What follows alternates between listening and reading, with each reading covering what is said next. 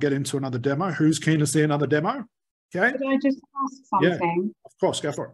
Um, I was just interested in, um, you know, when clients like that that the night of having this the session, that next day they're like, you know, had the freakiest dreams, like really upsetting dreams or evil dreams or weird dreams. Yep. I'm hearing a lot of that recently. Yep, that's a good thing. I guarantee when everyone leaves this session today, you're going to go to sleep and you're going to have some very fucked up dreams. That's part of processing. I'll show you tomorrow about the processing chat and we make our clients prepare for that.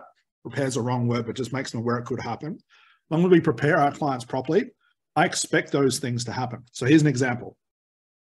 When a client goes through processing, which means the mind is completely blank, there's new connections, there's new thoughts. I call it like the unconscious mind trying on a new suit. It'll try on the jacket, but the pants won't look good. Try on a different set of pants, the jacket doesn't look good. It might have to, you know, uh, go through 10 or 15 or 20 different suits before it finds the right one. So your clients will have good emotions, bad emotions. They'll get hungry, they'll get horny, they'll get depressed, they'll be laughing, They'll have bad dreams, They'll have insomnia. They go through this whole emotional roller coaster um, of emotions. That's a brilliant thing. It's the unconscious mind trying on all the new things. The unconscious mind is very, very quick that when it finds the wrong suit, it'll change it very quickly. Who here has ever had a problem, keyword had, you have your breakthrough, and the thing you got at the end was nowhere close to what you thought you needed to no longer have that problem. That's the unconscious mind finding on the best suit for your current circumstance. Okay, so tomorrow I'll show you how to have that processing chat to prepare your client. If your client doesn't go through that processing, guarantee the session won't work. Because I hope you guys realize this the therapy is not really done until the processing starts. So the therapy actually happens when your client's at home. It's not sitting in front of you. So that misnomer when they say, my client had a, you see it on testimonials. I went and saw Joe Bloggs. I had a breakthrough as soon as I opened up my eyes. No, you didn't.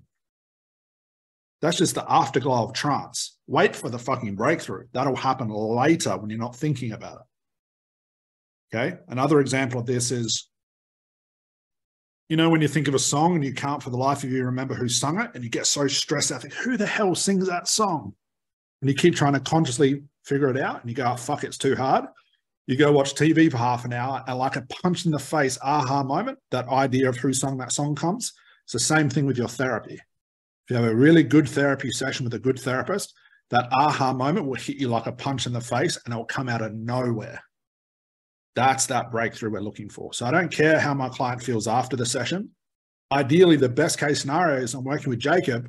He walks out of my office going, I don't even remember my name. I can't remember how to drive home. I'm so emotionally exhausted. Leave me alone for a week. That's when I know something really good's going to happen. But if he leaves my session going, oh, yeah, I know what he said then. That's what he did. That's how I said. That's sort of what I'm looking for. And is too consciously aware.